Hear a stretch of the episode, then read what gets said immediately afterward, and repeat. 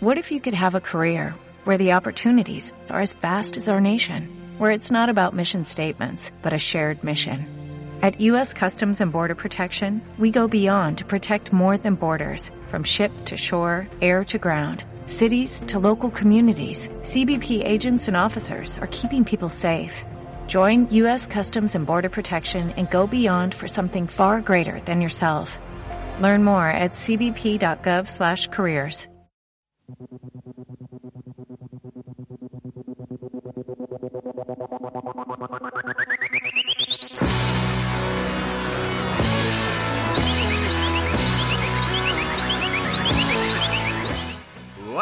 bienvenidos sean a Freak News, su podcast de cultura nerd. Yo soy Alri y como se podrán dar cuenta ya estamos de regreso aquí en la Alri Cave, ya eh, grabando aquí con micrófonos, eh, ya volviendo a la calidad de antes, ya dejando de lado eh, el grabar con el celular y todo ese tipo de cuestiones. La vez, la vez anterior, pues sí grabamos con el celular, estábamos afuera de la Unboxing Toy Convention, era el día domingo todavía eh, se estaba llevando a cabo la convención. De hecho, como nos agarró un fuerte aguacero, todavía regresamos a la convención, cosa que sirvió para comprarme el baúl del coleccionista, un, un baúl bastante coqueto, bastante interesante. Ahí grabamos un par de videos, los cuales los pueden ver en el Instagram. Bueno, fueron pequeñas historias del Instagram, ahí en Freak News. Eh, ya, ya tenemos Instagram de Freak News, así que pues para que nos puedan seguir. Yo soy Alri y en esta ocasión amigos míos, pues vamos a continuar con el tren del mamey y el aguacate, como diría el buen Karmic, sobre el tema de lo políticamente correcto de los Social Justice Warrior que volvieron a atacar el... Ah, ya le aquí. Ya, este, que están atacando de nuevo y de igual manera, pues, eh, recomendación comiquera, eh hablar de un cómic que, wow, wow, wow, madre de Dios santísimo, no había leído un cómic visualmente tan bueno desde hacía muchísimo tiempo. Y no porque le esté aquí lamiendo las botas a Panini, sino es que han estado publicando muy buenos títulos y obviamente me refiero a Seven to Eternity. Aquí vamos a hablar, pues, eh, no, no al full, obviamente, pero pues sí, a hacer una mención sobre el cómic que voy a hacer la recomendación de la semana, hablar de Megalodon y sobre pues todo lo que viene siendo la parte de los Oscars que han anunciado una nueva categoría demasiado denigrante desde mi punto de vista solamente para tratar de aumentar su rating que ya son patadas logado o sea es como subir una imagen clickbait por decirlo de cierta manera. O sea, sí está, está muy, pero muy lamentable lo que están haciendo los Oscars. Y ya de hecho los Razzies salieron a decir, oigan, la están cagando y la están cagando durísimo. Todo eso y más en el programa de esta semana. Eh, les recuerdo nuestras redes de comunicación que son a través de Facebook, Tumblr, Twitter, Instagram, YouTube, iTunes, eh, iBox eh, y todos los lugares donde quieran Mixcloud.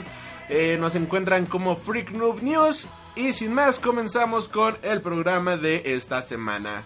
¿Me escucha, Jerry? No, no quiero romper tus reglas ni nada. Es tu casa, tu mundo, tu trono de Julio César. Pero te diré lo que pienso sobre la escuela, Jerry. Es perder el tiempo, un montón de gente tropezando entre sí. El, tipo de pregunta dos más dos y todos responden cuatro. Luego la campana suena, te dan un vaso de leche, un pedazo de papel que dice que puedes ir al baño o algo así. Es decir, no es para gente lista, Jerry. Sé que no es una opinión popular, pero es lo que pienso sobre eso.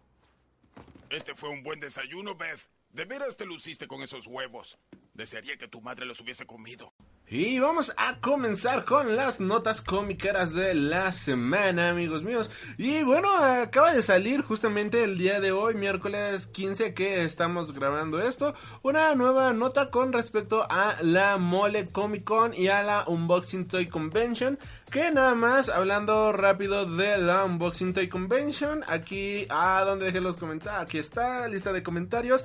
Un usuario es Edart en Twitter nos en Twitter no era yo, no, Edart en iBox nos dejó un comentario sobre el podcast pasado que ya pueden escuchar, el podcast de la semana pasada, en donde hablábamos sobre este los lo, la, la, Unboxing Toy Convention, que pues ah, justamente saliendo de la convención, pues grabamos el podcast pasado y pues dimos nuestras dimos nuestra experiencia en dicha convención. A lo que bueno, Edart eh, nos comentaba, eh, bueno, nos comenta lo siguiente. Buen día amigos, se ve que no vieron cómo estuvo. Yo llegué a la UTC, Unboxing Toy Convention, a las 5 y media de la mañana el sábado, como estaba estipulado, y fue injusto que los que llegaron a las 8 de la mañana pasaron sin problema. Sin proble, sin pro, proble y pulado. Algo así. Y fue injusto que los que llegaran a las 8 pasaron sin problema. Ahí está ya. Eh, porque los que estaban formados nos mandaron a otro lado. Mientras que los que llegaron tarde no hicieron esa cola y pasaron sin problema. Fue terrible y les llovió muchas críticas. Éramos cientos formados y disgustados. Todo para que pudieras ir al otro día sin problema, excepto la gente que venía por las figuras de Marvel. Y ahí sí, una serie no sé cuál no alcanzó. Fue horrenda la convención, provocado por la mala organización y la ineptitud de los organizadores, sobre todo la gente de Hasbro. Es eh, la segunda convención, de hecho, bueno, ya es lo que nos pone Edart. Gracias, muchísimas gracias por comentar. Ya saben, este pueden dejar aquí sus comentarios, nosotros los leemos sin ningún problema y sobre todo cuando se trata de dar un punto de vista así este relacionado con el tema, cosas por el estilo, pues está bastante chido que nos dejen sus opiniones, que nos dejen eh, sus vivencias en este tipo de convenciones porque como pues bien mencionamos, ¿no? O sea, quizás a alguien le pueda ir de la del reverendo carajito en una convención y otra persona le pudo haber ido así de 10. Cada quien habla cómo le fue en la feria y pues es bueno siempre tener muchísimos puntos de vista para pues podernos darnos una idea más eh, grande de cómo se maneja esta convención. De hecho, pues sí, ya como bien mencionaba, pues este el programa pasado lo grabamos justamente saliendo de la convención y eso provocó que no pudiéramos leer muchos comentarios, pero ya eh, en foros, en páginas, eh, ya pudimos ver, pudimos leer, pues que había gente que sí, sobre todo se quejaban de las filas y de la mala organización de dicha convención, lamentablemente, y ojalá que esto sirva de ejemplo, que ojalá esto les sirva a los organizadores para que en la siguiente edición puedan eh, tener una mejor convención para todo el público, que sepan organizarse en cuestión de filas, que sepan organizar mejor las exclusivas para evitar todo este tipo de problemas. Y continuando hablando de la Unboxing Toy Convention y la Mole Comic Con, hoy acaban de dar un anuncio importante y es la Mole estrena casa. Es hora de golpear SADCB, empresa organizadora de la Mole Convención de Cómics y Unboxing Toy Convention, informa que a partir de marzo de 2019 tendrá una nueva sede para ambos encuentros. Antes de anunciar nuestra nueva sede, consideramos importante aclarar algunos puntos que han generado dudas entre la gente. Número 1. Es hora de golpear SADCB y sus filiales no tienen nada que ver con el evento o anunciado por el nombre de Comic Con México. Este es un evento organizado por CIS World Trade Center, Hair International Expo, junto con otras empresas. Número 2. Durante 6 años de relación con SAI uh, SIES, no sé qué diablos, no sé si son siglas iniciales o sea un nombre, World Trade Center, la mole, convención de cómics, se realizó en diversas fechas, pasando de 3 a 2 ediciones al año, para finalmente volverse anual, siendo la edición de marzo la que se mantuvo constante en estos 6 años en dicho recinto. La maniobra de SAIEC World Trade Center ocupa las fechas acreditadas por nuestro evento, sin tener en ningún momento un acercamiento con nuestra empresa y afectando años de relación y cooperación entre nosotros y el recinto, además de además, además de inversiones millonarias. Es importante señalar que la elección de estas fechas para el evento de CIS World Trade Center ha servido para generar confusión entre los fans, quienes saben que cada año la mole convención de cómics se realiza en ese mismo fin de semana, primera quincena de marzo, por lo por ello queremos recalcar que el evento antes mencionado carece de toda relación con la mole convención de cómics. Consideramos una falta de ética profesional por parte del recinto utilizar fechas que históricamente habían sido del administrativo de SAIEC World Trade Center y bueno, el personal no aceptó cruzar palabras con nuestra organización y o comentar las causas por las que se nos retiraban las fechas, además de, además de tener empleados del centro de convenciones infiltrados intentando sacar información, lo cual es una de las peores prácticas antiprofesionales que hemos visto por parte de una empresa de este tipo. Número 3. Queremos pedirle al público que no se deje llevar por publicidad engañosa que solo genera confusión desde eh, un principio. Desde un principio, la Comic Con México pretendió darse a conocer con un comunicado de prensa que presentaba una redacción enredada, la cual daba a entender que tenían relación con la San Diego Comic Con Internacional, lo cual es completamente falso. Tras aclaraciones hechas por diversos medios a nivel nacional, los cuales notaron esta misma redacción y señalaron la confusión que causaba, involuntario o no, el comunicado en cuestión fue distribuido a nivel nacional y actualmente ha sido retirado del sitio del evento, incluso de en su perfil de Facebook. Señalaron que no tienen relación alguna con la San Diego Comic Con Internacional. Adicional a lo mencionado, el evento en cuestión ha anunciado un cambio brusco de fechas y retiraron toda la información y comunicados, lo cual resta seriedad a un evento que busca tener un espacio dentro del medio de las convenciones. Este comunicado es lo único que es hora de golpear. SADCB mencionará al, respecto respecto de la penosa situación.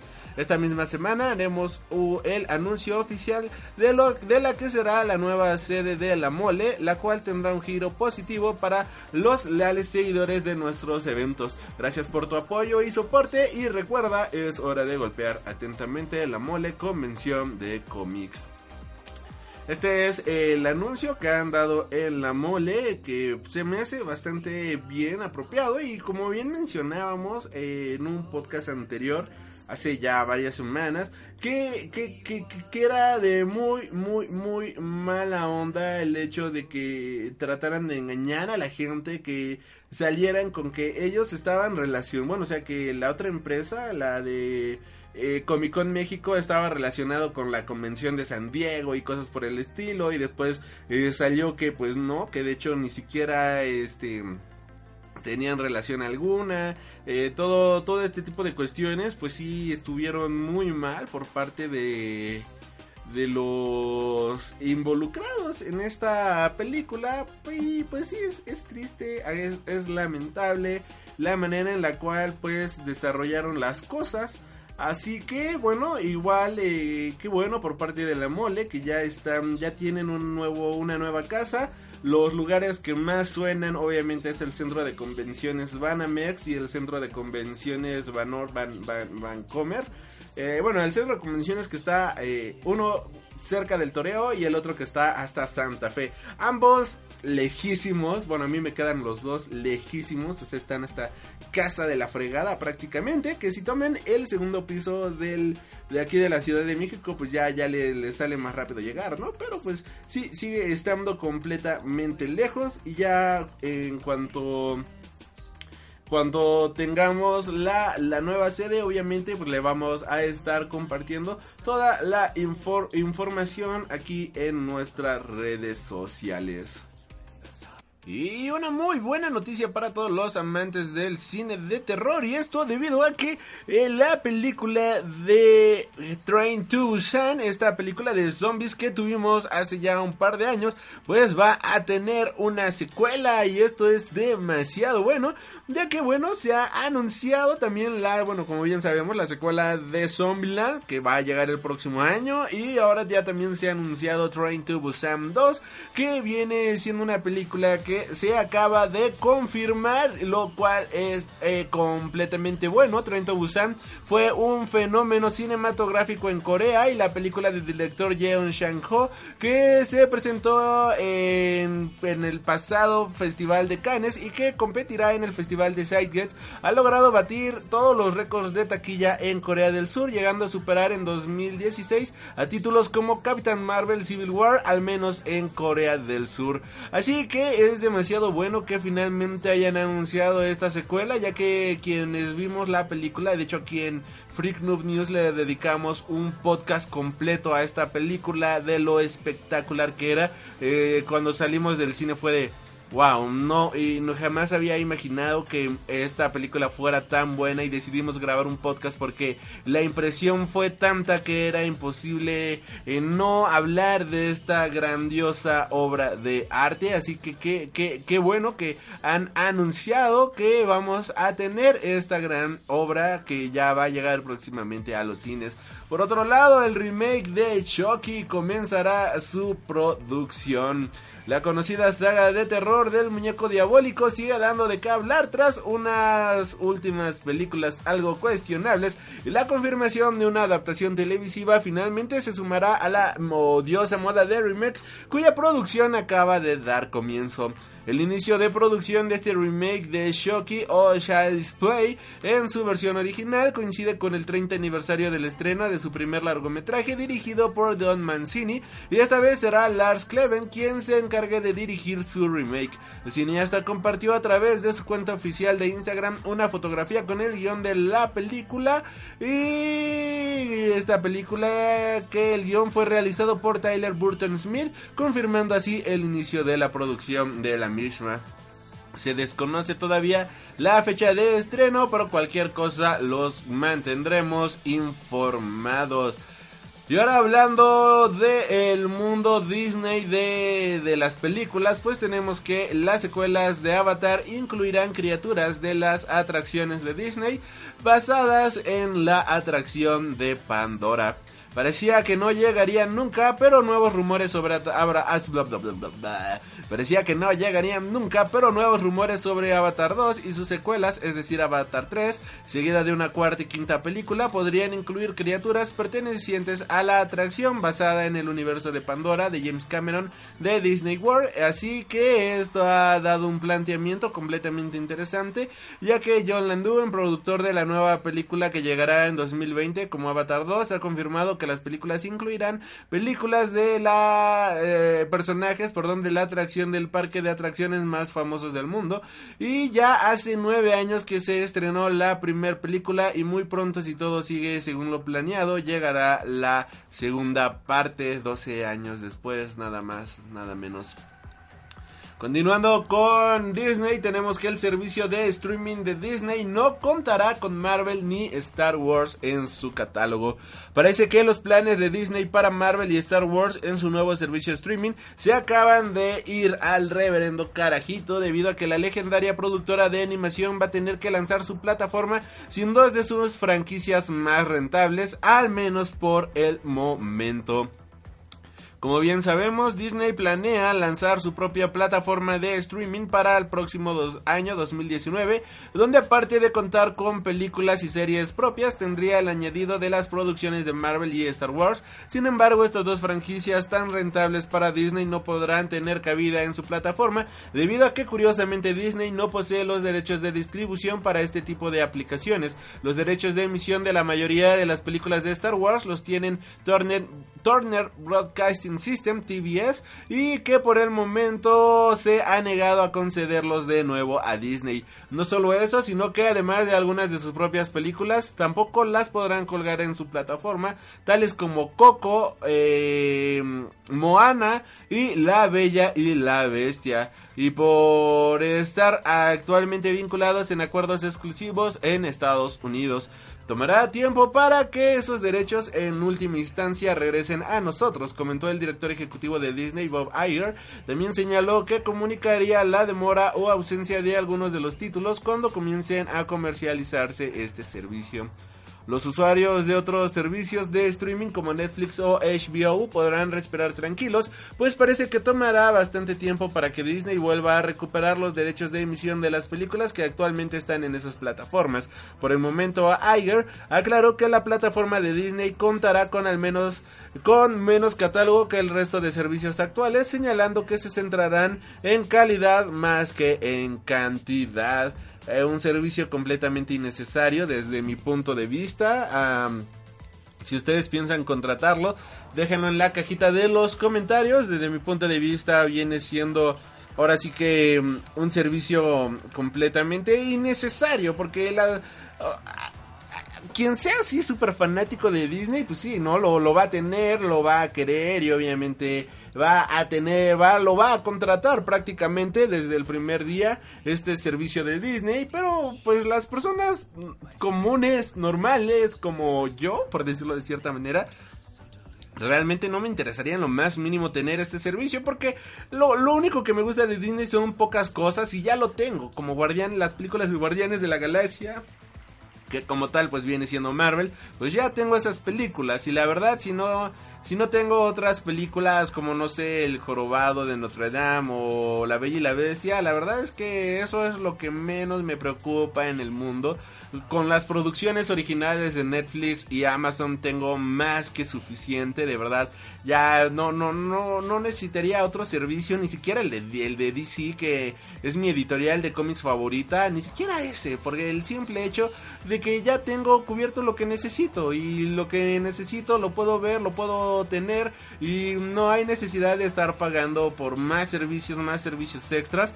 Algo que mucha gente ha estado comentando, que ha estado como rumorando, viene siendo el hecho de que posiblemente en un futuro tengamos un servicio el cual incluya diferentes servicios, como una especie de televisión de cable, pero enfocada a servicios streaming, en donde tú lo contrates y puedas decidir si tener Netflix, Amazon o Hulu o tener este Nemesis, de Nemesis, ¿no? Eh, Netflix, este mm, Disney y DC o Amazon, Netflix nada más o HBO, Netflix y Disney, lo cual pues se me hace una idea bastante buena, se me hace algo bastante cool. Obviamente ya no pagarías por cada servicio por separado, sino que ahora ya esta nueva plataforma, este nuevo tipo de plataformas te podrían llegar a incluir, bueno, más bien ya te incluirían lo que viene siendo las diferentes plataformas streaming y yo lo veo como un modelo de negocio bastante viable, bastante chido.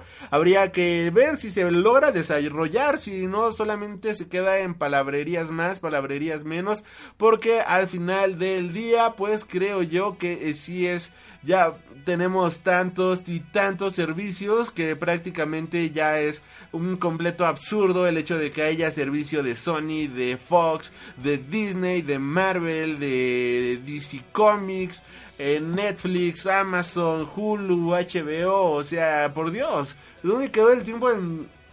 Yo sé que ya, ya, ya no estamos en esos tiempos en donde prendías la tele y y ponías el canal que quieres, pero pues ahora si quieres ver algo tienes que contratar a fuerzas el otro servicio y ya eh, creo que va a ser mejor volver a las viejas andadas de ver la televisión clásica como era antes, debido a la enorme y estúpida saturación que nos están presentando actualmente. Además de que Disney pues ya tiene incluso su propio canal de televisión. O sea, ¿qué más aparte de lo que ellos presentan en su propio canal de televisión nos pueden llegar a presentar?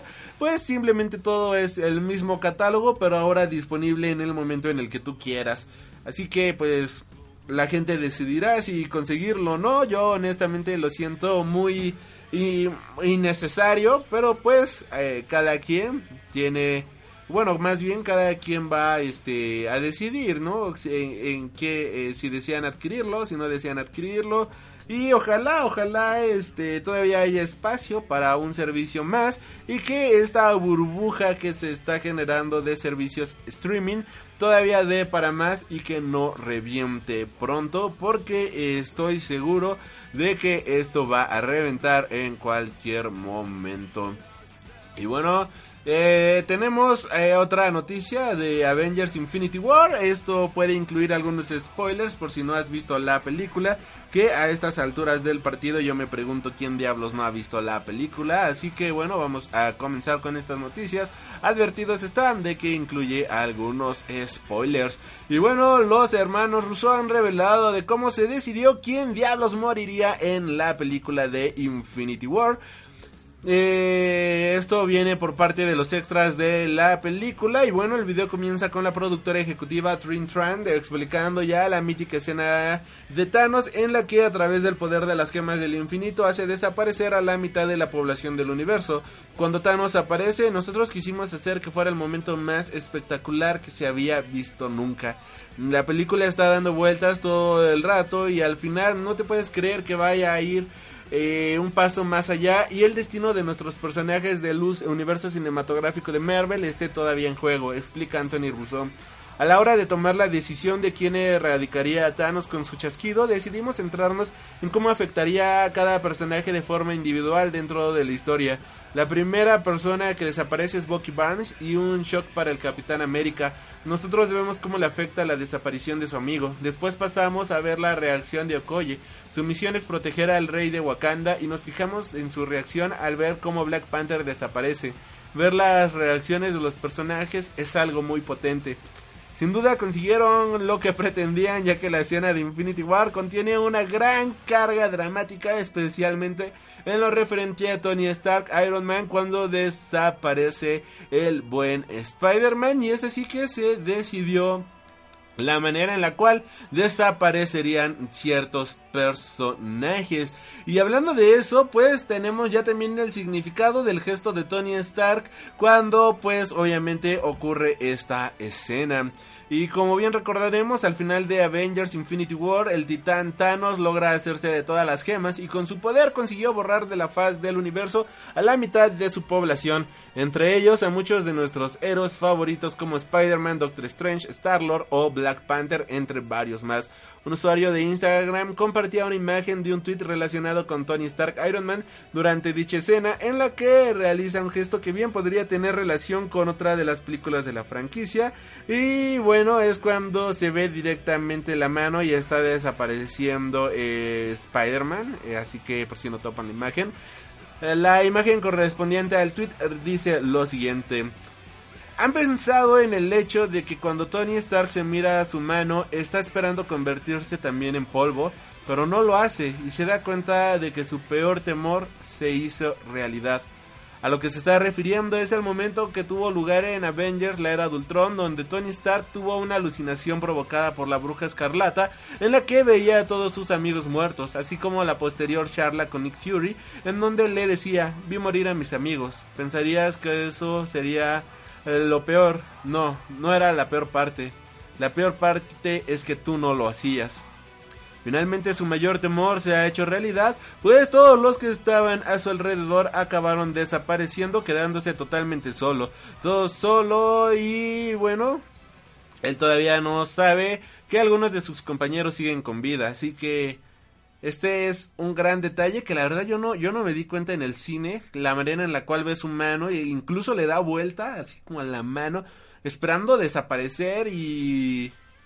Y el descubrir que tú no has logrado desaparecer, pero que toda la gente que te rodea, toda la gente que está a tu lado, pues ya no está, híjoles, está, está muy, muy fuerte, es una escena, creo yo que es la escena más poderosa de la, de toda la franquicia y una de las escenas más fuertes en, en la industria cinematográfica. De verdad es, es brutal. Y bueno, ya para cerrar con la sección de noticias, pues tenemos que Sony podría tener ya al reemplazo perfecto de Spider-Man en su universo de películas. Y es nada más y nada menos que Silk. Tras el estreno de Venom, Silk también podría estar llegando a la pantalla grande, también conocida como Cindy Moon, es la coreana y americana versión de Spider-Man, la cual podría llegar a tener su propia película como potencial sustituto de Sony del Spider-Man de Tom Holland.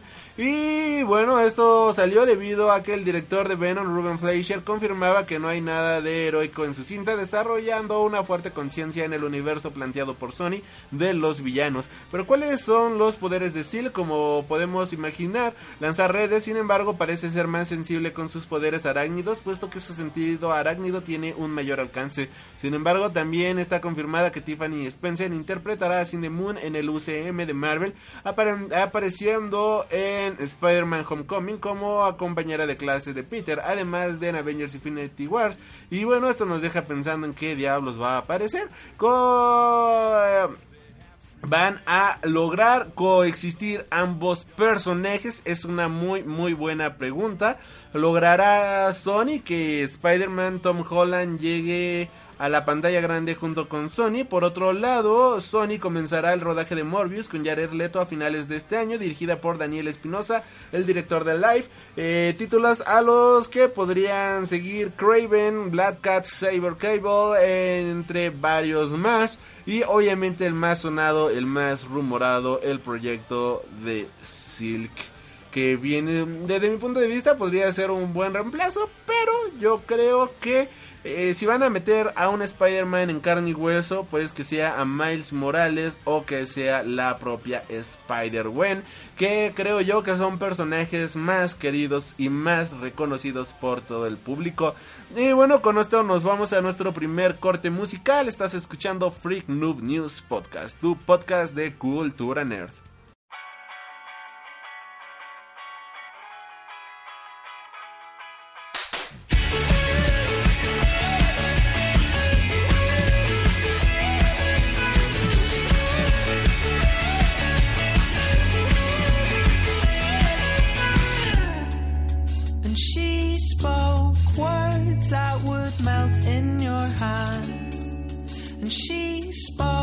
words of wisdom.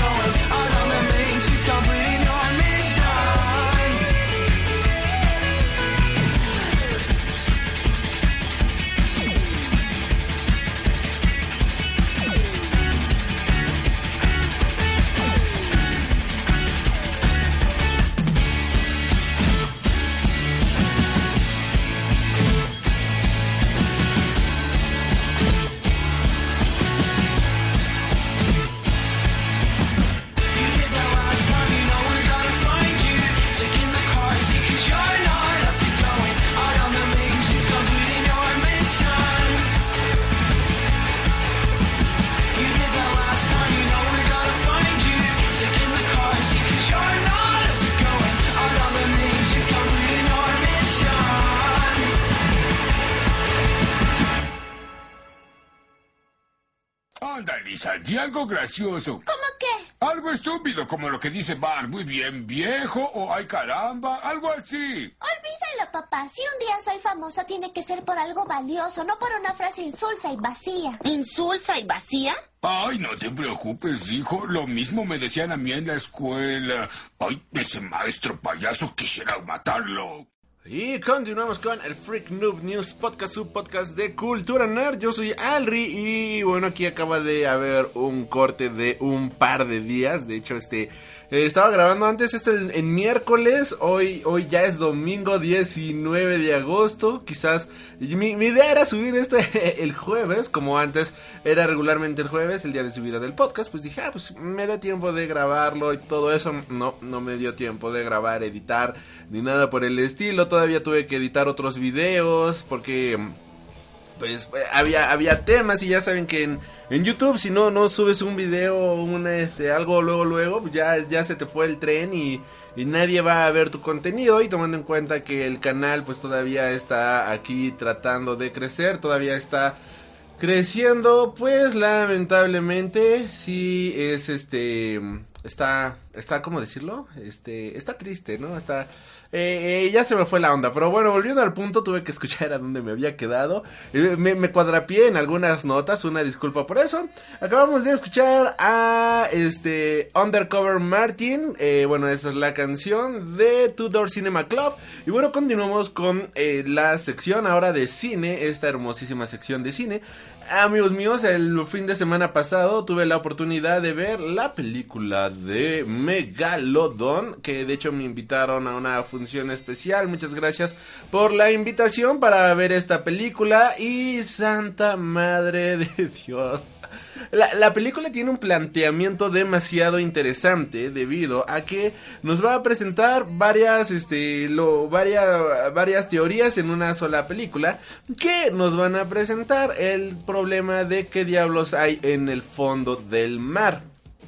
Ahí, este, muchas teorías, hay este incluso científicos que mencionan que en el fondo del mar lo que existe pues simplemente es este algo más allá de nuestro entendimiento por el hecho de que es más difícil llegar al fondo del océano que llegar a la luna. Es más fácil llegar a la luna o hacer una colonia en Marte que hacer una que, que, que, llegar al fondo del océano, que llegar aquí a las tierras de Aquaman y es ahí de donde va, a ser, va de donde sale la premisa de Megalodon hay un, un, grupo de científicos, hay un grupo de investigadores que lo que hacen es, valga la redundancia, investigar, pero investigan qué diablos hay en el fondo del océano. Y es gracias a esto que, bueno, construyen tecnología para poder llegar a las profundidades. Y bueno, no se esperaban que en las profundidades habitara un monstruo prehistórico, mejor conocido como el megalodón, que viene siendo un monstruo que realmente existió, que viene siendo un monstruo completamente real y que este llegaba podría llegar a medir más de 30 metros de largo, o sea, la criatura más badass de toda la jodida historia. Esta película lo que nos plantea es que pues el megalodón sigue bien y feliz viviendo en las profundidades del océano. Y no solamente un este y no solamente hay uno, sino que hay varios y de diferentes tamaños y esto obviamente va a descontrolarse, pero lo que el megalodón no se esperaba era el hecho de que Jason Statham estuviera aquí en la superficie completamente listo para darle sus pataditas. Cosas buenas que tiene esta película es lo que siempre menciono. Tiene un jodido monstruo de 30 metros. Bueno, que ya de hecho en, en el video de YouTube me, me, comentaron 22 metros, pelotudo, 22 metros, weón. Que, que, fue bastante chistoso ese comentario. La verdad me dio mucha gracia por la manera en la que, en la, en la que lo pusieron. Son 22 metros, pelotudo, no sea weón. Así que 20, 20 metros, weón, pelotudo. Así que lo amé, lo amé por completo. Volviendo al punto, wey, ok, 20 metros, este monstruo de 20 metros. Que en la película dicen que son 22, 24, algo así, ¿no? Yo quiero pensar que son 30. Pero bueno, aquí lo malo es que, pues, la, el tamaño del monstruo es a conveniencia de la película, conveniencia de la escena, porque va variando el tamaño en diferentes escenas, lo cual hace que se pierda muchísima credibilidad. Algo que me encantó, como bien mencionaba de la película, pues fue el jodido monstruo, o sea, me, me, me encantan los monstruos gigantes, y obviamente un tiburón gigante, pues sí, se ve bastante awesome, se ve bastante, se ve bastante chido, se ve obviamente imponente, algo que que no, no, no le harías frente, es algo que simplemente eh, está ahí y no queda más que admirar su gran este tamaño, admirar su gran eh, imponencia, por decirlo de cierta manera, que no sé si existe esa palabra, pero es tan imponente lo que estás viendo que no te queda más que admirarlo y preguntarte, ¿realmente podrá existir una bestia así en las profundidades del océano? Y bueno, ya lo malo pues viene siendo los personajes que son completamente vacíos, el guion que es completamente cliché, la pelea final entre Jason Statham y el este y el megalodón que pues termina peleando casi casi a puño limpio contra el megalodón y todo eso y dices, vete al sacrosanto carajo, o sea, esto es la cosa más ridícula e irreal que he visto en muchísimo tiempo y sobre todo que viene siendo una película sin personalidad. A, mí me encanta el cine B, las películas de serie B, me encantan las películas de monstruos. Tengo varias películas de Godzilla en mi colección, o sea, son películas ridículas y no me refiero a Godzilla de 2014 ni esta ni a Shin que ya son producciones de con valores cinematográficos demasiado altos, que son películas que las ves y dices, "Ah, mira, pues aquí hay presupuestos, se enfocaron en presentarnos un buen guion ni nada por el estilo. No, me refiero a Godzilla 2000, me refiero a Godzilla Final War, que terminan siendo películas completamente ridículas, que terminan siendo películas que, este, al final del día, pues dices, ok, pues esta película eh, eh, es una completa tontería, pero me la estoy pasando, ah, ya se me cayó la memoria, pero me la estoy pasando tan bien, este, viendo esta cinta, que la verdad lo que menos me importa es que si sea eh, real o no, si es posible o no, la verdad es que eso es lo que menos me termina por importar. Lo importante es que la película es demasiado divertida, tiene una personalidad increíble y te la pasas bien viendo este tipo de películas. Otro ejemplo, pues viene siendo estas películas de este Sharknado, en las cuales pues lo que ya sabes que estás viendo este una tontería sobre tontería, eh, tiburones en el espacio, tiburones, este atacando ciudades, eh, viajando a través de tornados, eh, ya, ya, ya, ya sabes que lo que estás viendo no es sano, o sea, no, no te está dejando nada bueno en la vida, es como comer una maldita hamburguesa doble jumbo con jamón, con pierna, con tocino, con barbacoa, si es posible, y todavía, este, que esté con queso derretido encima y todo esto freído con este con manteca, o sea, sabes que te está haciendo mal, pero sabe tan bien, sabe tan delicioso que te la pasas bien y no tienes ningún problema en darle otra mordida a esa hamburguesa, no tienes ningún problema con seguir viendo esas películas de lo buenas que son, de lo entretenidas que terminan siendo. Aquí con esta película simplemente es basura por ser basura lamentablemente, que tiene escenas que dices, ah, está, está bastante chido, o sea, sí te logra asustar, sí te logra dar uno que otro sustillo, te, te la pasas bien, ¿no? o sea, te, te, te llega entretener, te llega a distraer un ratito, pero al final del día nada más te terminas riendo por lo estúpido que es, porque las situaciones definitivamente son tan irreales, las situaciones eh, definitivamente terminan siendo tan absurdas y tan ridículas que dices, no sé a quién diablo se le ocurrió hacer esta película, o sea, si esto hubiera sido una película parodia de Scary Movie, estas películas de inicio de los 2000 que parodiaban películas clásicas, que parodiaban películas de moda, si esa hubiera sido una película de Scary Movie parodia de tiburón, posiblemente hubiera sido mejor porque sabes que lo que estás viendo es pura basura, sabes que lo que estás viendo no es más que una sarta de tonterías, pero bueno, aquí te lo tratan de presentar y se nota que trataron de esforzarse un poquito en hacerlo serio, pero pues no, lamentablemente pues no no termina por funcionar, no termina por jalar y al final del día nos presentan una de las peores propuestas cinematográficas del año, lamentablemente, ya que es una película que si bien puede llegar a tener algunas escenas que sí te vas a morir de la risa como Jason Statham peleándose contra el megalodón o escenas completamente ridículas en donde pues hay sacrificios mega ridículos, mega tontos con personajes así meramente absurdos pues al final del día no, no, no, no, no, no tiene personalidad, es una película sin espíritu, es una película que, que, que, que va a quedar solamente para que vayas a, a verla con, con la, lo, los amigos, con la novia, el novio, tomar unas cervezas y que lo que menos importe sea ver la película para este hacer otras cosillas más interesantes por ahí. Así que bueno, esta película si tuviera que darle una calificación, sí le doy un muy buen merecido 3 sobre 10 porque termina siendo una película bastante absurda, termina siendo una película bastante risible y sobre todo muy pero muy falsa, carente de personalidad, carente de sentido.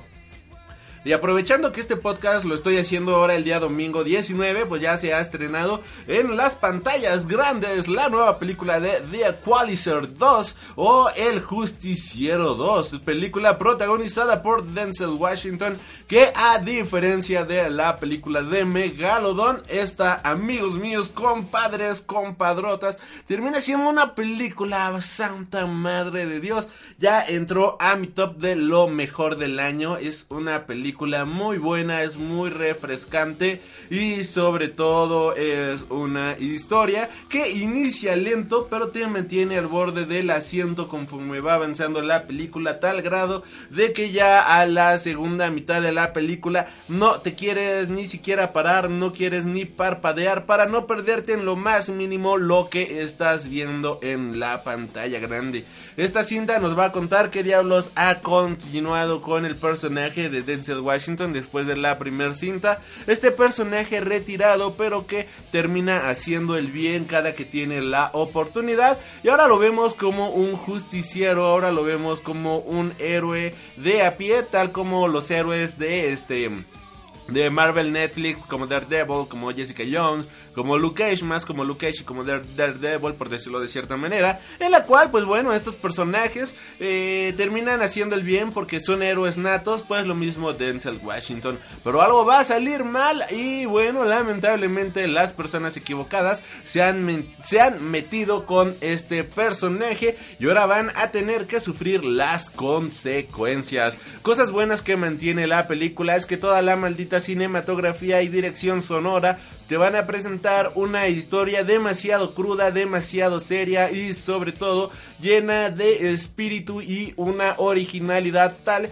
que esta película se puede llegar a distinguir de cualquier otra película de acción poniéndola a la par de películas de Atomic Blondie, de John Wick o del mismísimo Deadpool que son películas de mercenarios, películas violentas y que cada una de estas películas mantiene un toque de originalidad y sobre todo de una personalidad tan única que las vuelve completamente únicas, valga la redundancia. Esto es lo que ocurre con The Equalizer. Lograron hacer una primer película original, una primer película buena, muy entretenida, y esta segunda parte no le pide nada a la primera, continúa con el mismo ritmo, continúa con la misma originalidad y sobre todo la dirección es tan buena que esto hace que la película pues en general sea un muy buen producto final que te termine alegrando el día. Continuando con la, este, la cinta, lee el guion, la manera en la cual están eh, reflejados varios de los, este, guion, van, va varios de los, eh, de las frases que se van a mencionar a lo largo de la película, pues, y de, de, igual manera son, este, bastante divertidas, bastante entretenidas, te van a sacar más de una risa y sobre todo van a romper con la tensión de muchos momentos. Al inicio de la película empiezan a abrir un par de subtramas y algo que me molesta mucho de varias películas y que yo dije, diablo, ya la cagaron con esta secuela, sobre todo que me molesta de las secuelas, pues termina siendo el hecho de que al inicio, este ya cuando tienen una secuela te empiezan a abrir varias subtramas porque no saben cómo mantener una película, no saben cómo mantener una este, secuencia de acción y esto lo que generan pues termina siendo el hecho de que pues te abran tantas subtramas que al final del día pues simplemente digas o sea, esto solamente es para rellenar tiempo, esto solamente es para eh, eh, hacer que, que, no haya este ¿cómo, cómo decirlo esto es más que nada para que para eso que, que, que, que rellenar tiempo en la pantalla grande. Aquí lo que me encantó de esta película es que no, la cada subtrama acaba de muy buena manera, cada subtrama eh, acaba bastante bien. Y eso es algo que se agradece, eso es algo que se eh, aprecia completamente debido a que como bien mencionaba no están las subtramas abiertas solamente por este abrirlas y rellenar tiempo sino que al final del día van a tener su propia implicación en la historia van a hacer que la historia crezca junto con los personajes y se sienta todo una película completamente única se sienta una película íntegra y sobre todo que no deja nada al azar sino que cada decisión fue tomada para poder hacer que esta cinta que poder hacer que esta película pues termine siendo este algo completamente agradable, algo completamente bueno. Si tienen la oportunidad de irla a ver, yo vi esta película en IMAX y aunque no tiene escenas filmadas en IMAX lamentablemente, sí termina siendo agradable verla en un formato eh, más grande, sí termina siendo agradable ver esta película en una pantalla gigante para que se sienta mejor la acción, para que se sienta mejor los trancazotes y sobre todo por el hecho de que pues tenemos una película tan original y tan buena que ya entró a mi top 10 de películas de este año indiscutiblemente. Si te gustan las películas de acción, si te gustan las películas eh, de, de, de, justicieros sociales, si te gusta Deadpool, si te gusta este John Wick, créanme que esta película es para ti, es algo que no te puedes perder y que se encuentra en cartelera actualmente. Y bueno amigos, con esto pues cerramos la sección de cine de esta semana. Este, y, y, y, regresamos aquí al Freak Noob News Podcast, tu podcast de Cultura Nerd. Nos vamos con un pequeño corte musical. Estás escuchando eh, Freak Noob News. Nos vamos con una canción de Black Sabbath. Yo soy Alri y regresamos.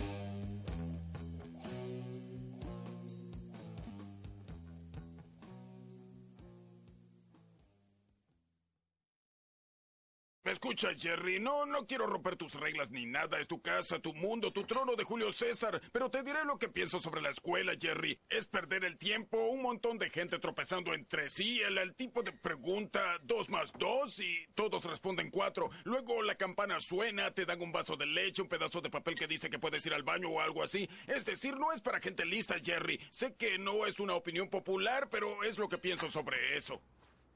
Este fue un buen desayuno, Beth. De veras te luciste con esos huevos. Desearía que tu madre los hubiese comido. Y regresamos al Freak Noob News Podcast, su podcast de cultura nerd.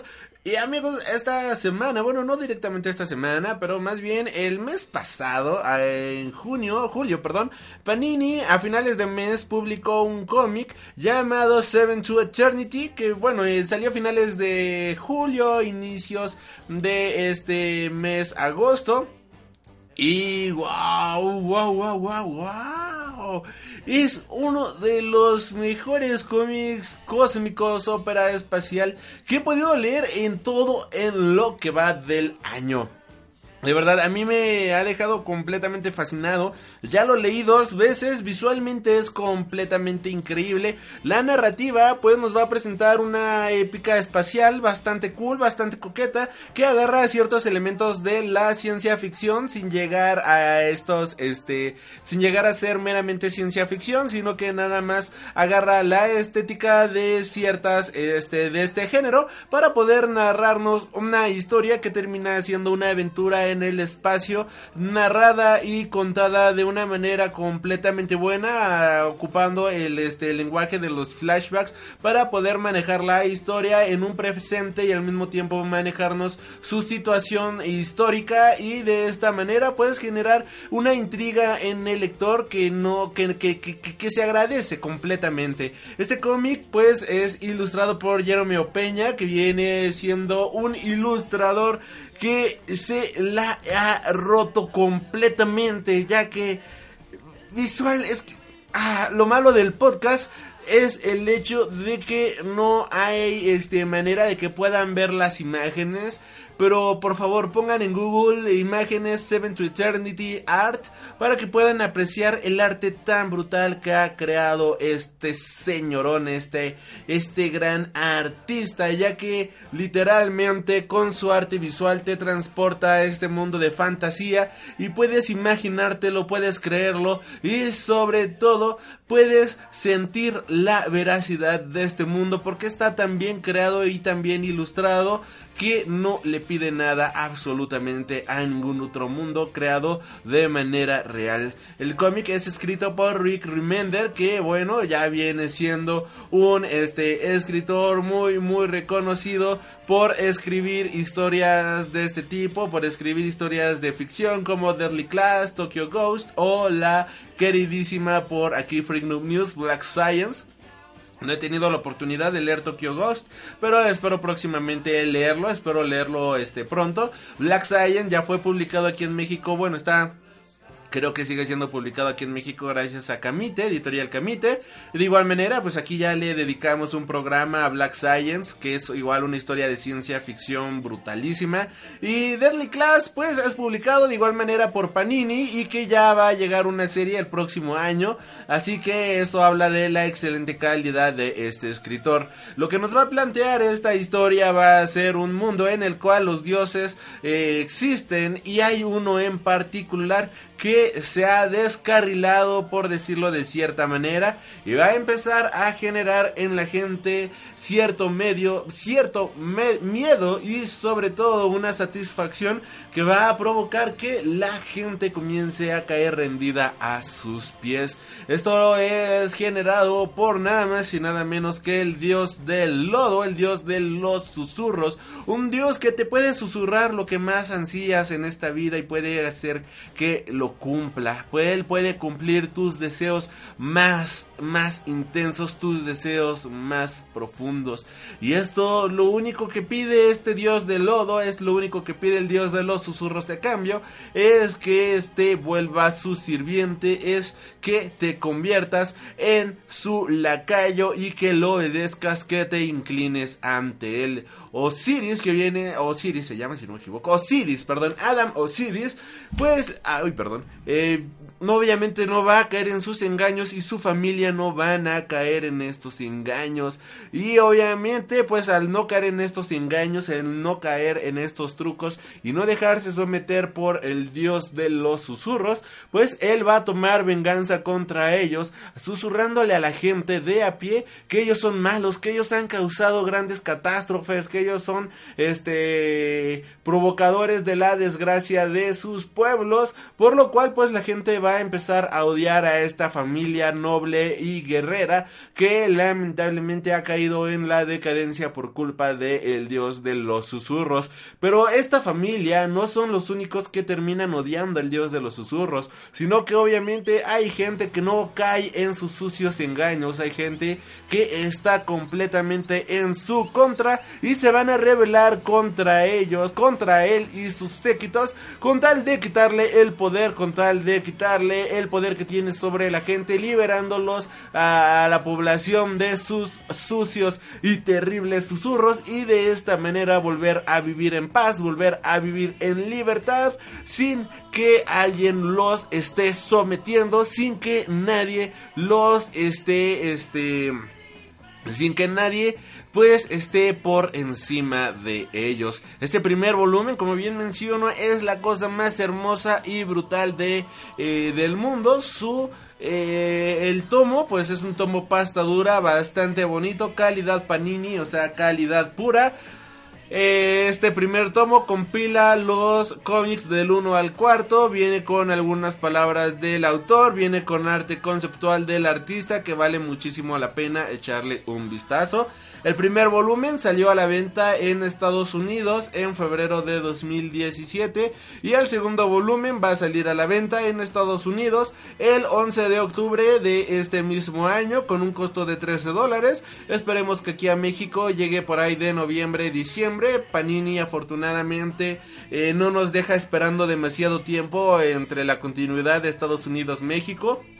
A tal grado de que eh, Panini está tan comprometido con la continuidad de sus series que por ejemplo muchos de sus mangas ya alcanzaron los títulos de Japón a tal grado de que vamos a la par con las publicaciones japonesas lo cual se agradece agradece bastante. Si tienen una oportunidad vayan busquen Seven to Eternity volumen 1 el dios de los susurros en su Sambor favorito en su puesto de revista favorito en su tienda de cómic favorito. Ya sea que lo lean en español o en inglés creo que eso es lo que menos importa. Si lo compran en español, pues se van a llevar una muy hermosa pasta dura. Si lo compran en inglés, es un muy bonito TP y vale muchísimo la pena porque la historia es completamente original. Si te fascina la ciencia ficción, si te fascina el arte de Jerome Peña, pues creo yo que este es un título que debes de leer obligatoriamente. Y bueno, otra recomendación corta que quiero hacer eh, aquí, pues sí, el programa no, no, no va a tratar de hablar al 100% de este cómic por el hecho de que pues viene siendo un cómic demasiado corto y creo yo que va a valer la pena hablar al full de este cómic ya cuando estén publicados todos los tomos. Continuando con esto, con las recomendaciones, pues igual el mes pasado y ya este mes ya salieron los mangas de JoJo Bizarre Adventure parte 1 Phantom Blood y la segunda parte de Phantom Blood o Sangre Fantasma. Esta, bueno, creo que la historia ya no necesita presentación, es el manga más pedido de este de la historia de Panini, de la historia de los mangas prácticamente. Y la verdad es que yo, yo me estoy divirtiendo Así a mares con este manga, tenía muchísimo que no me divertía tanto con un cómic, así es buenísimo, es interesante, es, es íntegro soy un gran coleccionador de manga, soy un gran coleccionador, bueno, no coleccionador, sino que soy muy lector de estos cómics japoneses. Me fascinan por completo. Y debo de admitir que Jojo Bizarre Adventure no había tenido la oportunidad de leer los primeros mangas. Ya, ya había leído algunos mangas, como tal, no los más antiguos, sino que había visto el anime y todo esto. Pero leer el manga es genial, es divertido, te da una experiencia mayor al anime debido a que puedes observar el arte, puedes observar el dinamismo de cada panel, la diversión de cada diálogo. Esto es algo incomparable que no lo tiene ningún otro medio más que el medio de los cómics. Y esto se agradece bastante es compra obligada si les gusta el, género del shonen, si les gustan el género, si les gusta el género de los superhéroes por favor vayan y compren JoJo Bizarre Adventure, la serie con mayor poses de hombres exagerados por metro cuadrado, por página cuadrada, con una acción bastante genial y que termina siendo la cosa más divertida del mundo. El manga, pues sí, también termina teniendo su parte gore, termina siendo bastante bizarra, bastante grotesca en más de un sentido. Y de, hecho, clasificación C es para mayores de 18 años. Debido a la violencia gráfica y visual que te va a manejar esta historia, debido a que termina siendo grotesco en muchos sentidos. Pero esto, esto no es ningún pretexto, no es nada para poder no leer esta gran historia que viene siendo JoJo's Bizarre Adventure, los JoJo's. Así que bueno, también si ya vieron el anime y dicen, ah, ¿para qué comprar el manga si ya leí el anime? Creo yo que pues sí, vale mucho la pena leer también el manga porque como bien menciono es una experiencia completamente nueva, es una experiencia visual increíble y el arte es hermosísimo en todo sentido. Y con esto nos vamos a la parte final del programa, amigos míos. Y es que los Social Justice Warrior, la, los tipos que se encargan de joder la vida social actualmente, la vida del medio del entretenimiento, han vuelto a atacar. Y ahora su nueva víctima ha sido Wonder Woman. No, Bat, Batwoman, ha sido Batwoman, no Wonder Woman, no confundir con Wonder Woman. ¿Y ahora qué han hecho estas personas? Como diría el buen Dross, estos coños de sus madres. ¿Ahora qué han hecho? ¿Qué hicieron estos hijos de la fregada? Bueno, pues nada más se han dedicado a joder y a destruir por completo la vida y tratar de joder la carrera de Ruby Rose por el simplemente eh, por el simple hecho de ser elegida por ser la nueva Batwoman, lo cual pues está bastante triste, bastante creepy, sobre todo bastante lamentable, pero y Joven Alri, ¿dónde comienza la crítica? ¿Dónde comienzan las quejas? ¿Por qué diablos estas personas están en contra de Ruby Rose? Bueno, amigos míos, pues el personaje de Batwoman, para quien conocemos este personaje del mundo de los cómics, sabemos que este viene siendo un personaje que representa a la comunidad LGBT de la mejor manera posible, ya que es un personaje el cual es una chica lesbiana, pero al mismo tiempo viene siendo un personaje tan íntegro, tan completo y tan poderoso que no le pide nada absolutamente a ninguno de los personajes principales eh, de la compañía de DC Comics. La crítica viene aquí cuando pues afirman que Ruby Rose no es lo suficientemente lesbiana para poder representar de buena manera a la comunidad LGBT. Y aquí es cuando uno se pregunta, Santa Madre de Jesután, ¿Qué diablos? ¿Qué, cómo diablos mides el lesbianismo de una persona? Y lo digo completamente en serio. ¿Cómo diablos mides el lesbianismo de una persona para decidir si es lo completamente lesbiana para representar a la comunidad o no? O sea, ¿a quién diablos le importa eso? Ya que la actriz ha confirmado que ella salió del closet desde los 12 años de edad. Solamente para que se den una idea. Ella viene siendo una actriz que se ha mantenido afuera del closet desde esa época e incluso ha tenido que lidiar con comentarios de sus compañeros, comentarios laborales como eres muy lesbiana, no puedes dejar de ser tan este tan lesbiana, por favor, ¿crees que puedas dejar de ser tan eh, tan así, por favor. Y es sorprendente que ahora digan que no es lo suficientemente LGBT para representar a este personaje. Otra de las críticas fueron el hecho de que eh, eh, este personaje en el, en el mundo de los cómics, pues es un personaje judío y la actriz que creen no es judía, lamentablemente no es judía. Así que bueno, ella pues al no ser judía no puede interpretar un personaje judío porque está rompiéndole las pelotas a todos los Social Justice Warrior que quieren que cualquier personaje sea interpretado por eh, su equivalente en la vida real, cosa absolutamente ridícula, cosa que termina siendo una reverenda estupidez, ya que como pues eh, eh, es imposible en la vida real que alguien termine representando a su igual en un mundo de ficción, en un mundo que no existe y que solamente va a ser creado para ser para que tenga vida a través de un actor que va a tratar de interpretarlo de la mejor manera posible y de esta manera que este personaje pues pueda cobrar vida en este mundo en donde vivimos nosotros.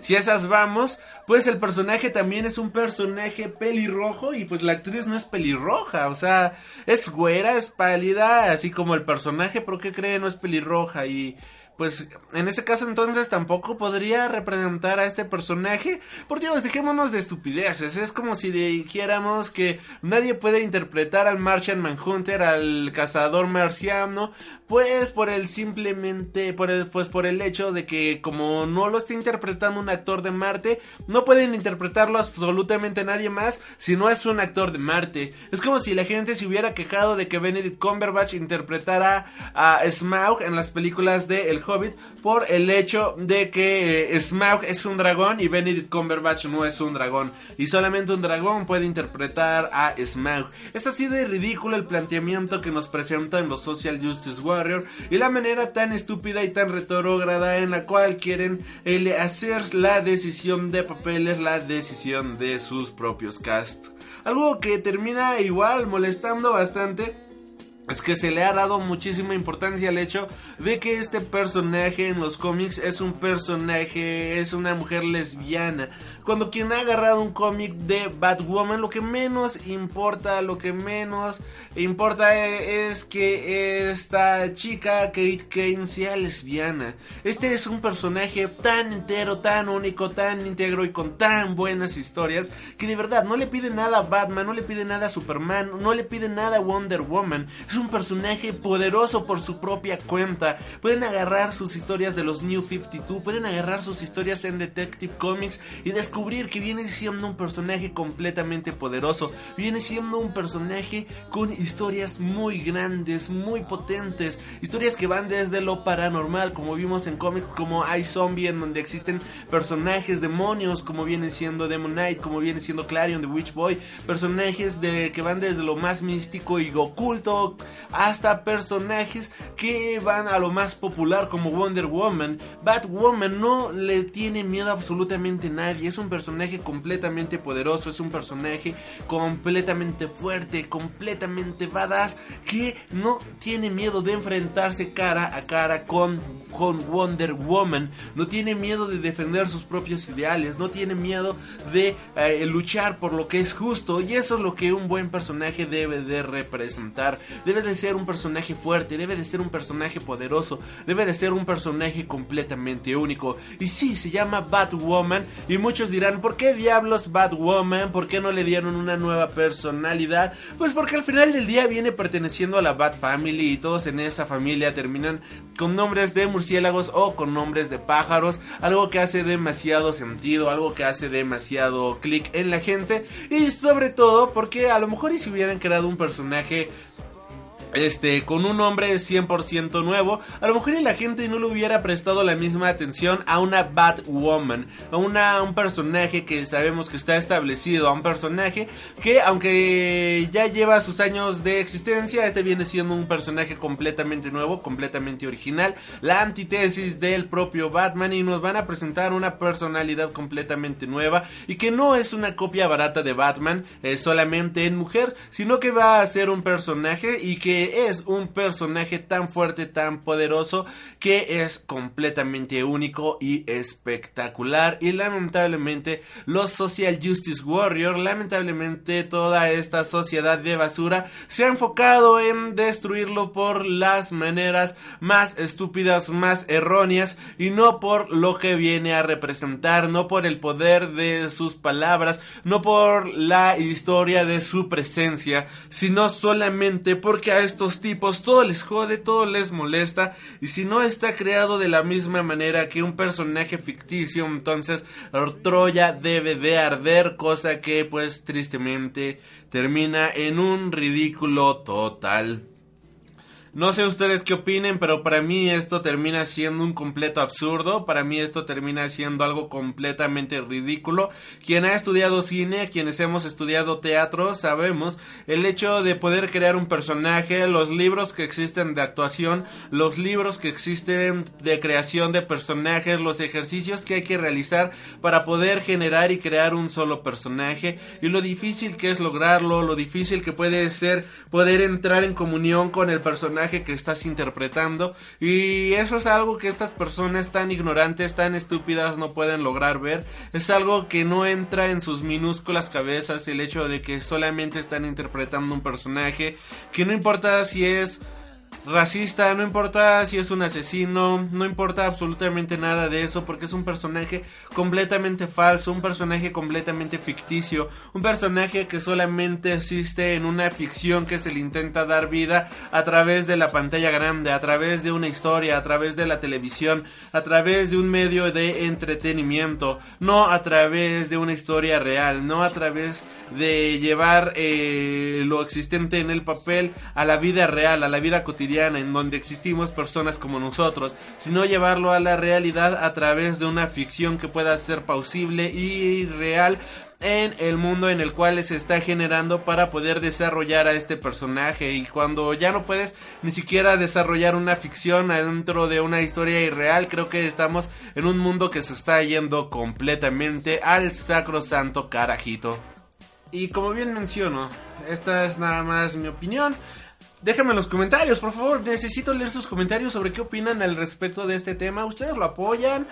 ¿Ustedes están en contra de todo esto? Déjenlo en los comentarios, ya sea de iTunes o de iBox, me encantaría leerlo. O en la misma publicación de Twitter o Facebook. Y lo último, pues viene siendo el hecho de que la academia ha creado una nueva categoría para los premios más populares. Para el premio, no, bla, bla, bla.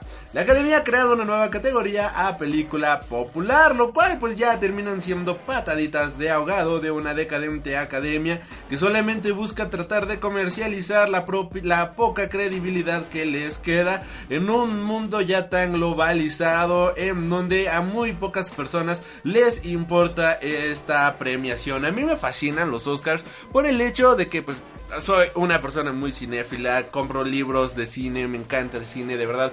Es un arte que yo admiro y aprecio demasiado. Por algo el podcast, por algo los videos en YouTube, por el hecho de, por eso las reseñas en Tumblr, por el hecho de que me gusta el cine, amo este medio de entretenimiento y para mí es algo completamente único, es algo completamente fenomenal.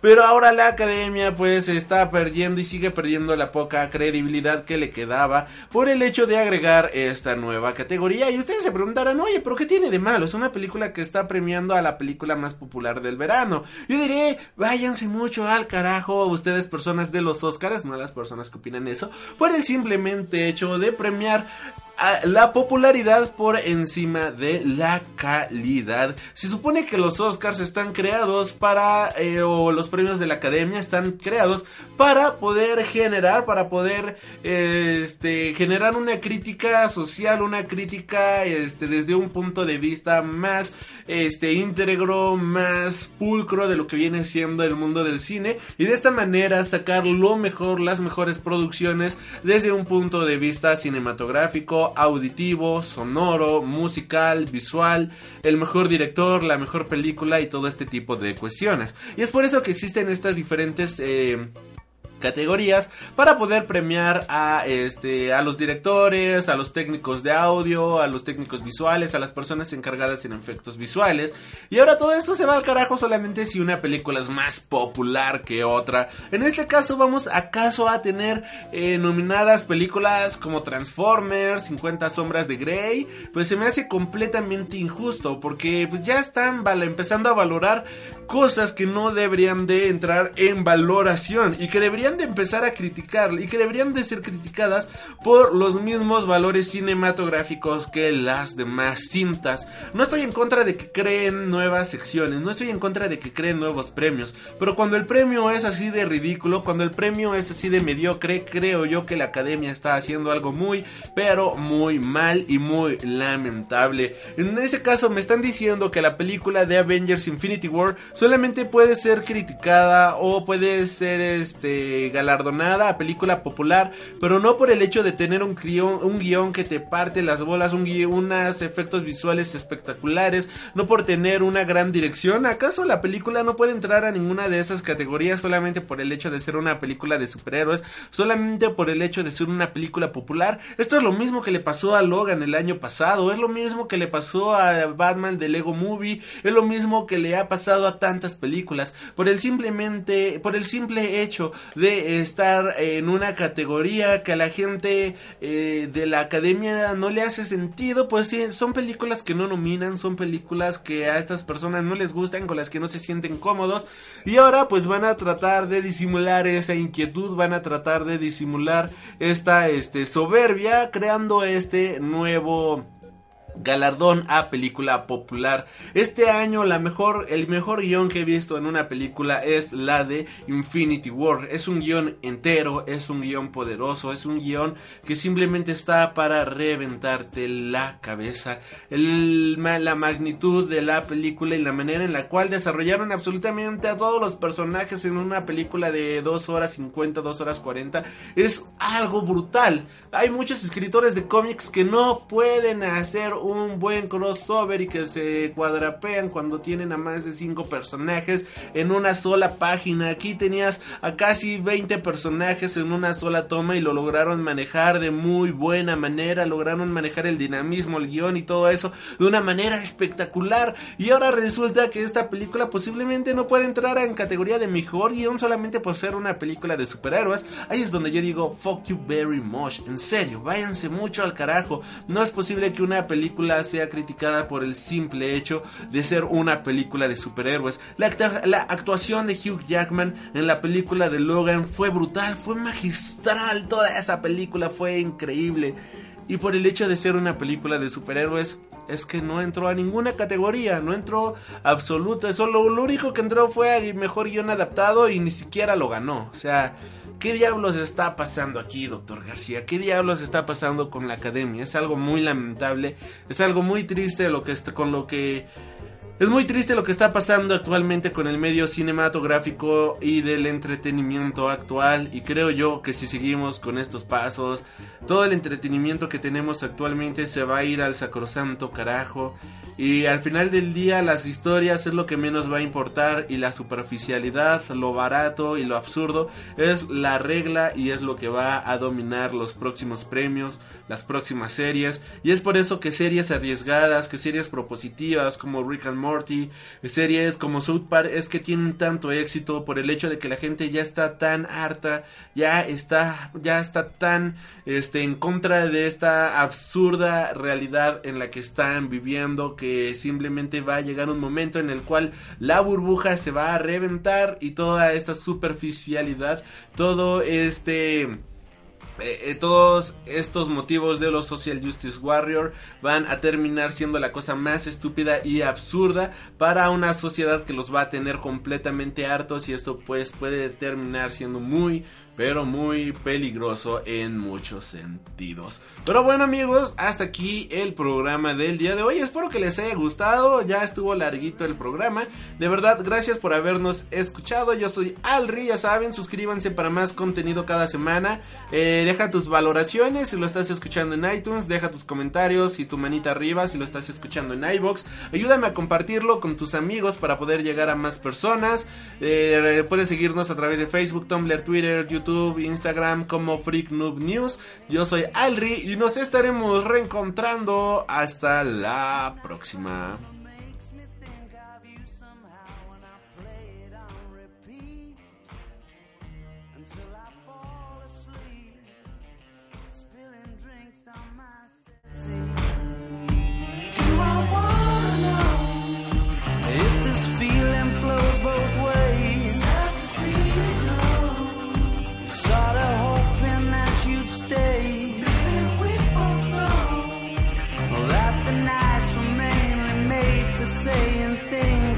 Can't say tomorrow day.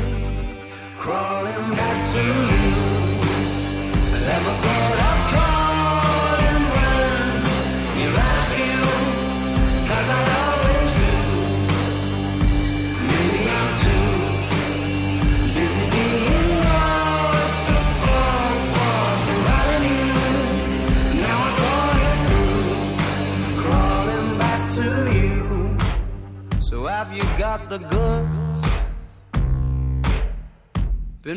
wondering if your heart's still open, and if so, I wanna know what time it should.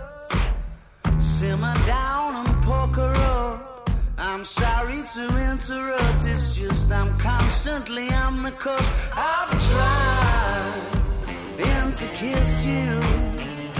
I don't know if you feel the same as I do we could be together if you wanted to. Do I wanna know if this feeling flows both ways? Out to see you go. Was sorta hoping that you'd stay.